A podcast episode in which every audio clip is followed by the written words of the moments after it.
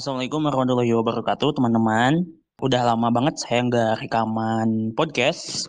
Sekarang tanggal 2 Syawal bertepatan dengan tanggal 3 Mei 2022. Gak kerasa udah di pertengahan tahun, mendekati pertengahan tahun, tepatnya bulan depan. Dan semangat buat teman-teman yang masih mengejar resolusi berupaya untuk mewujudkan resolusinya masing-masing.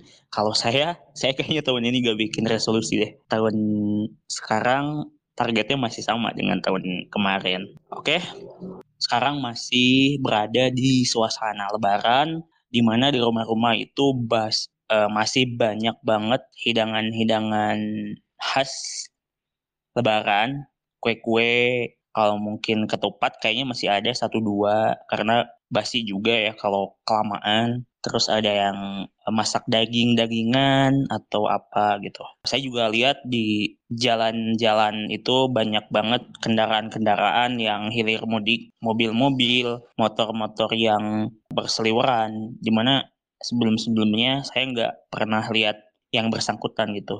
Nah itu menandakan bahwa banyak pendatang-pendatang dari luar yang berkunjung ke saudaranya gitu atau memang sebenarnya mereka orang sini kemudian merantau kemudian mudik dan membawa anggota keluarganya yang lain karena mereka udah menikah dan lain sebagainya kayak gitu. Nah, mungkin yang patut pertama kita sadari adalah kita harus bersyukur bisa uh, dipertemukan dengan yang pertama mungkin Ramadan dengan segala kondisinya kita, baik itu mungkin kuantitas dan kualitas ibadah kita, ataupun keadaan ekonomi, kesehatan dan sebagainya gitu. Nah, di luar di luar itu kita juga bisa berjumpa dengan Idul Fitri gitu. Kita melaksanakan sholat sunat Idul Fitri, kemudian dilanjutkan dengan berjabat tangan dengan saudara-saudara kita, teman-teman kita yang mungkin udah pada lama jarang kita ketemuin gitu. Dan di momen lebaran kita bisa bertatap muka langsung dengan mereka. Mungkin say hi ngobrol bentaran habis itu eh, melanjutkan agenda masing-masing gitu. Kalau untuk di keluarga saya sendiri kalau lebaran itu biasanya gak terlalu beda jauh sama tahun-tahun sebelumnya. Kayaknya juga saya pernah ngomongin ini di di salah satu episode podcast ini juga gitu di tahun sebelumnya. Tapi lupa juga sih apakah itu emang dibikin episode podcast atau cuman saya tulis di Tumblr saya. Saya lupa lagi. Nah untuk sekarang mungkin kalaupun dulu pernah ngomongin ini gak ada salahnya buat saya ngomongin lagi di tahun ini gitu. Karena udah lama juga gak bikin episode podcast mungkin ada salah satu pendengar saya podcast uh, teman duduk podcast yang nungguin ini kapan nih muncul episode barunya. Nah mungkin sekarang di momen Lebaran ini saya ngerekam. Yang pertama sih sebenarnya untuk keberlanjutan podcast saya juga dan tujuan lainnya adalah ya biar teman-teman mendapatkan benefit dari mungkin teman-teman ngefollow uh, podcast saya di Spotify atau di platform pemutar podcast yang lain. Nah, untuk lebaran kali ini saya juga alhamdulillah keluarga sehat-sehat. Alhamdulillah bapak saya juga yang sebelumnya menderita sakit batu ginjal, alhamdulillah bisa full saumnya. Ya mungkin ada beberapa kendala lah, tapi alhamdulillah bisa terlewati gitu. Kemudian juga saya punya keponakan, alhamdulillah sekarang udah berapa bulan ya? 8 bulan atau berapa gitu. Tahun kemarin sih lahirnya bulan Agustus. Nah sekarang udah dia udah kayak merangkak gitu udah esod-esodan lah gitu lagi lucu-lucunya banget tapi dia sih sama mamahnya sama kakak ipar saya juga lebarannya nggak di rumah tapi di rumah suaminya di daerah Cibangun Ciberem kota Tasik itu dari sana ke rumah saya gak terlalu jauh sih mungkin kalau waktu itu ditempuh dengan 45 menit atau setengah jam kalau kalau pakai motor kayaknya kalau ngebut gitu ya itu bagian dari hal yang patut saya syukuri uh, untuk Ramadan untuk Ramadan dan Lebaran tahun ini. Nah, kemudian tadi balik lagi ke kegiatan yang biasanya keluarga kami lakukan di momen satu Syawal bulan di bulan Syawal ini gitu di momen Lebaran. Habis sholat Id biasanya kita salam-salaman, sama tetangga-tetangga, biasanya juga tetangga-tetangga yang pada datang ke rumah gitu. Karena kan bapak saya tuh ya bisa dibilang ajengan gitu. Atau kalau di sekolah beliau kepala sekolah gitu dan muridnya banyak gitu dan rata-rata dari tetangga-tetangga kami tuh banyak yang uh, selain jamaah pengajian di masjid, masjid kecil itu juga ada yang muridnya bapak saya atau anaknya yang murid bapak saya gitu. Baik di MTS Sanawiyah atau di sekolah agamanya gitu. Sama mama saya juga sama mama saya juga. Nah abis itu kemudian kita pada makan tuh di rumah pondasi dulu. Abis itu kita ziarah ke makam nenek saya atau mamahnya bapak saya. Itu jaraknya dari rumah sih beberapa puluh meter ke arah atas gitu. Nah biasanya mamang mamang saya juga, adiknya bapak saya juga ikut juga. Kita baca yasin bareng dan ya sebagaimana ritualnya jarah kubur kayak gimana gitu-gitu aja sih sebenarnya baca yasin, ngedoain gitu. Habis itu kita juga keliling ke beberapa tetangga yang agak jauh rumahnya dari rumah tapi masih satu RT gitu terutama menjenguk yang sakit gitu yang yang baik yang udah tua banget atau yang yang seumuran bapak saya atau sedikit lebih di atasnya. Nah, itu juga sekalian kita menjenguk karena kan itu bagian selain memang bagian kewajiban dari sama muslim, mungkin lewat kita menjenguk mereka juga akan timbul kesyukuran di dalam diri kita bahwa kita alhamdulillah bisa sehat. Nah, sementara uh, yang lain sedang ditimpa ujian berupa sakit itu. Nah, diharapkan akan muncul kesadaran nih di dalam diri kita bahwa kita harus memanfaatkan nikmat sehat dari Allah gitu. Nah, habis itu uh, kalau kemarin sih ya, kasusnya kemarin itu sekitar setengah 12 kita melanjutkan agenda ke yang lain. Nah, itu kalau mama saya sama bapak mungkin beberes rumah, kalau saya kemarin tuh ngeditin ucapan selamat gitu. Soalnya bapak saya kan butuh itu untuk nge-share ke beberapa grup di mana beliau berinteraksi gitu atau berorganisasi dan sebagainya. Kayak gitu itu sampai setengah dua belasan lah. Setengah dua belas kita let's go ke makamnya bapak saya. Eh makam makamnya bapak saya.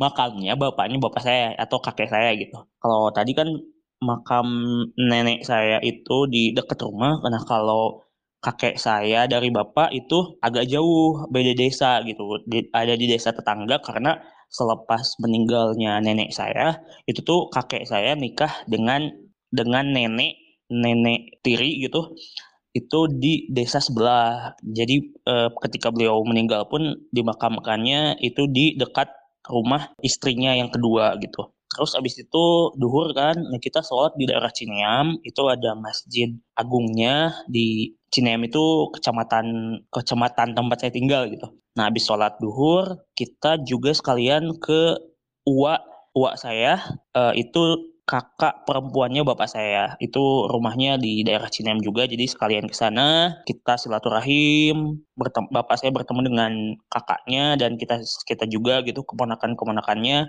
uh, salim sama beliau, di sana cuman berapa menit ya mungkin ada 20 menitan atau 25 menit. Habis itu kita pamit-pamit untuk menuju ke daerah Raja Datu. Nah kalau daerah Raja Datu itu tempat uh, asalnya mama saya. Kalau bapak saya daerah Cikondang asli gitu. Nah Cikondang sama Raja Datu tuh masih desa di ruang lingkup ke kecamatan Cineam gitu jadi sebenarnya nggak terlalu jauh-jauh banget sih. Di sana itu ada agenda haulan Bani Eyang Komala. Nah, Eyang Komala itu kakek eh kakek gak tau kakek gak tau nenek ya. Ya nenek gitu dari mama saya. Nah, jadi Eyang Komala ini tuh punya belasan anak kalau gak salah. Nah, mama saya anak dari anak pertamanya Eyang Komala gitu. Nah, di momen satu sawal itu udah diagendain untuk kumpul keluarga yang Eyang Komala itu.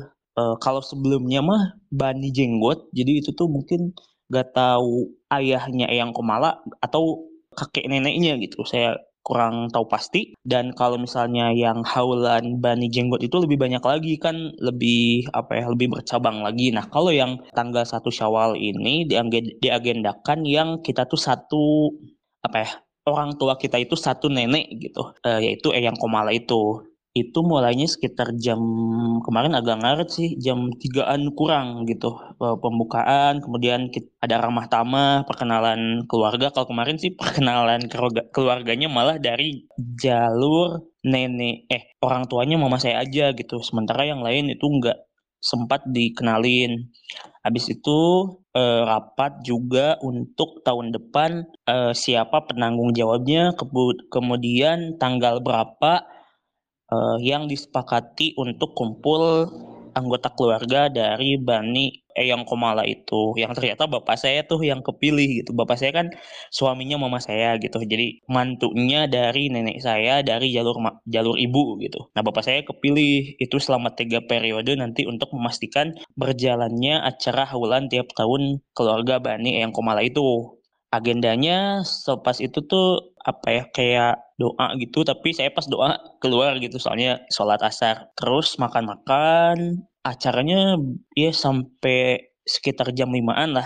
Nah jam lima, ah sebelum itu, sebelum ke acara haulan ini kan pas lewat itu ngelihat ke arah bawah kayaknya gak terlalu, belum ada mobil-mobil sama motor gitu. Nah jadi kita ke makam orang tuanya mama saya atau kakek saya gitu dari jalur mama. Nah itu sebelahan sih makamnya apa saya atau kakek saya terus emak di belakangnya gitu nah itu sekalian aja baca yasin terus apa ya ada air di aqua gitu terus ditaburin ditaburin di apa ya dibanjurkan gitu karena karena makamnya uh, kakek saya sama nenek saya nah, habis itu baru deh tadi ke tempat haulan itu. Nah tempat haulan ini itu tuh tempat tinggalnya adiknya nenek saya gitu atau Aki aja sih kita panggilnya atau Mang eh Mang Haji Ki Haji gitu. Kalau saya manggilnya kalau mama saya Mang Haji. Yang tahun kemarin beliau baru meninggal Al-Fatihah gitu buat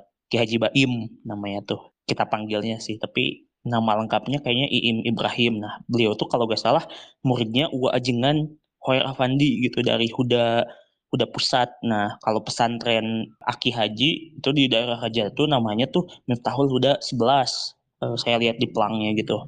Nah, itu tempatnya di sana. Pondoknya sih gak terlalu gede. Mungkin ada beberapa santri lah, tapi ada lembaga-lembaga pendidikan juga kayak PAUD, R eh PAUD RA, gak tau gak, gak tau PAUD, gak tau RA, gak tau dua-duanya gitu. Terus MI juga ada sama pesantren. Nah, biasanya sih emang di sana tempatnya gitu. Karena yang jadi sesepuhnya itu ya Aki Haji itu yang tahun kemarin baru meninggal. Nah sekarang itu keturunan dari Eyang Komala itu tinggal satu lagi. Tapi saya gak tahu nek nek siapa gitu. Gak terlalu kenal juga kalau saya kalau ke Kibaim saya lumayan lumayan kenal gitu. Dan beliau juga kenal ke saya juga. Terus abis makan makan makan seadanya lah gitu. Karena emang sebelumnya kan nggak ada haul karena covid itu. Nah sekarang baru mulai lagi. Jadi agak agak apa ya agak chaos gitu. Ini siapa yang bagian penanggung jawab buat acaranya sama makannya gitu. Jadi akhirnya kemarin seadanya aja tuan rumah yang nyiapin gitu anaknya atau keluarganya dari Kibaim almarhum. Nah habis itu jam 5 kita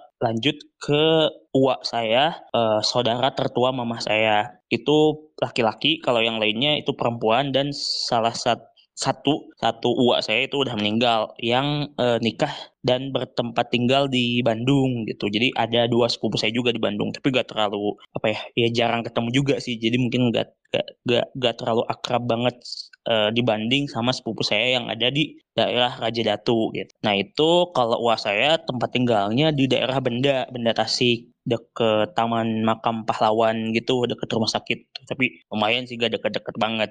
Harus pakai motor gitu. Nah di sana ya biasa aja sih ngobrol-ngobrol. Nyampe sekitar jam delapanan malam atau setengah delapan kalau yang keluarga dari Raja Datu. Itu kan kalau yang Raja Datu ada dua uak saya gitu.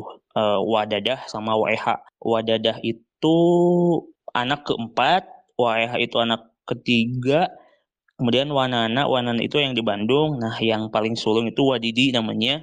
Nah, mama saya Dede namanya. Itu anak kelimanya paling bungsu. Jadi uh, mama saya lima bersaudara dari uh, jalur mama saya gitu saudaranya. Di situ udah deh kita pulang. Nah itu tiap tahun juga kurang lebih kayak gitu. Tapi saya kadang ikutan haulnya kalau lagi pengen, kalau lagi rajin, kalau enggak saya cuman diem aja di rumah gitu. Biasanya teteh saya yang ke sana sama teteh saya, adik saya, mama sama bapak gitu. Dan itu tuh udah dari lama juga sih pas saya dulu masih kecil itu tuh kan lebarannya di rumah nen di rumah orang tua mama saya. Nah, abis dari sana lebaran terus haulannya ke daerah Sindang Karsa Rajidatu gitu dan itu lumayan uh, apa ya lumayan nggak nggak terlalu deket tapi nggak terlalu jauh juga gitu. Saya lupa dulu tuh pakai kendaraan atau cuman bisa ditempuh juga pakai jalan kaki gitu. Tapi itu memori-memori sisa saya pas waktu dulu kecil. Jadi alhamdulillah sih keluarga saya dari jalur mama itu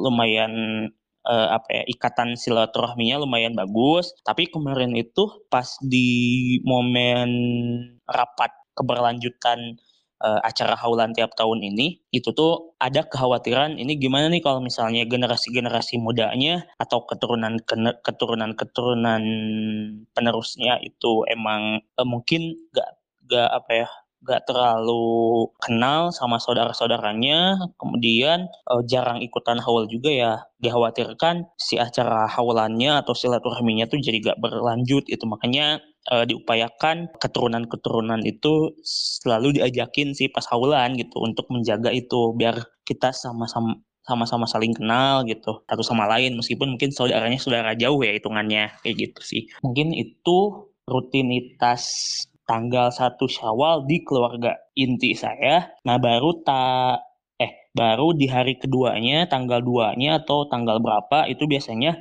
mama saya berkunjung bersilaturahim ke keluarga dari kakek saya yang jalur mama gitu. Itu di daerah Cinusa Cisayong. Nah dari sana kakek saya bapaknya mama saya itu berasal gitu atau apa kalau saya manggilnya sama teteh saya sama adik saya juga gitu. Di sana ada makam karuhun dari jalur kakek gitu. Dan mudah-mudahan sih saya berharap juga meskipun saya juga gak terlalu dekat gak terlalu banyak kenal sama keluarga-keluarga dari Bani eh, yang Komala yang hawalnya diperingati ini. Tapi saya berharap mudah-mudahan sih ini bisa terus dijaga karena menjaga silaturahmi itu kan sangat sangat penting banget gitu. Di mana godaan-godaan atau peluang-peluang untuk tidak menyambungkannya itu sangat banyak banget gitu. Godaan-godaannya sangat banyak. Jadi yang udah ada sekarang sebisa mungkin dijaga, diusahakan untuk tersambung kayak gitu sih. Mungkin itu cerita lebaran saya meskipun jarang pas momen lebaran itu piknik-piknik tapi silaturahim kayak gini sih bagi saya mungkin karena emang dilakukan udah dari kecil dulu jadi cukup memorable gitu sih. Uh, dan saya patut bersyukur atas itu gitu alhamdulillah. Nah untuk ke depannya Ramadan tahun depan saya sih berharap mudah-mudahan kualitas amal ibadah saya juga kuantitasnya itu lebih membaik dari tahun sekarang atau minimal itu sama tapi kayaknya minim sama juga itu tuh sebuah kerugian juga gitu. Jadi diusahakan mudah-mudahan bisa lebih meningkat lebih baik dari tahun sekarang. Dan mudah-mudahan juga kita memang disampaikan sama Allah ke Ramadan selanjutnya, kemudian ke Lebaran selanjutnya juga dan kita bisa melakukan rutinitas yang memang bagus gitu di Indonesia ini uh, kultur di momen lebaran ini tuh silaturahim, kemudian saling meminta maaf dan lain sebagainya. Mungkin yang perlu dikurang-kurangi adalah yaitu kalau di medsos mah kayak pertanyaan-pertanyaan tante-tante kita, om-om kita mengenai hal-hal yang cukup sensitif gitu kayak ditanya tentang mungkin kuliah yang belum lulus atau belum nikah atau kerja di mana dan sebagainya. Mungkin kalau saya juga nanti jadi om gitu, kalau keponakan saya udah pada gede, eh, sebisa mungkin sih mudah-mudahan saya nggak tergolong tante-tante yang toksik kayak gitu gitu mudah-mudahan. Tapi sebenarnya itu tuh mungkin emang datang dari hati nurani mereka sih kayak pertanyaan itu tuh pertanyaan uh, tulus aja gitu bentuk dari kepedulian. Tapi kalau misalnya emang jarang ketemu kemudian nanya yang kayak gitu sih ya apa ya ya cukup mengganggu juga gitu. Jadi mungkin tante-tante kita juga tante om kita juga harus memposisikan Eh, diri dan menganalisis ini kira-kira keponakan saya bakal sensitif eh bakal tersinggung nggak dengan pertanyaan ini atau gimana gitu. Mungkin itu aja untuk podcast saya kali ini. Mudah-mudahan bisa disusul dengan konten-konten episode selanjutnya kalau saya nggak sibuk. Ya itu aja mungkin sekian. Mudah-mudahan kita bisa melalui pandemi ini yang masih berlanjut dengan sabar, dengan tabah, uh, sembari kita juga mungkin menjalankan protokol kesehatan yang belum vaksin-vaksin, yang menjaga lewat jaga jarak dan menggunakan masker itu tetap digunakan. Meskipun saya juga kadang-kadang males gitu sama lupa gitu. Kirain teh ini teh udah lewat masa pandeminya ternyata belum gitu. Kayak gitu gitulah biasa. Oke assalamualaikum warahmatullahi wabarakatuh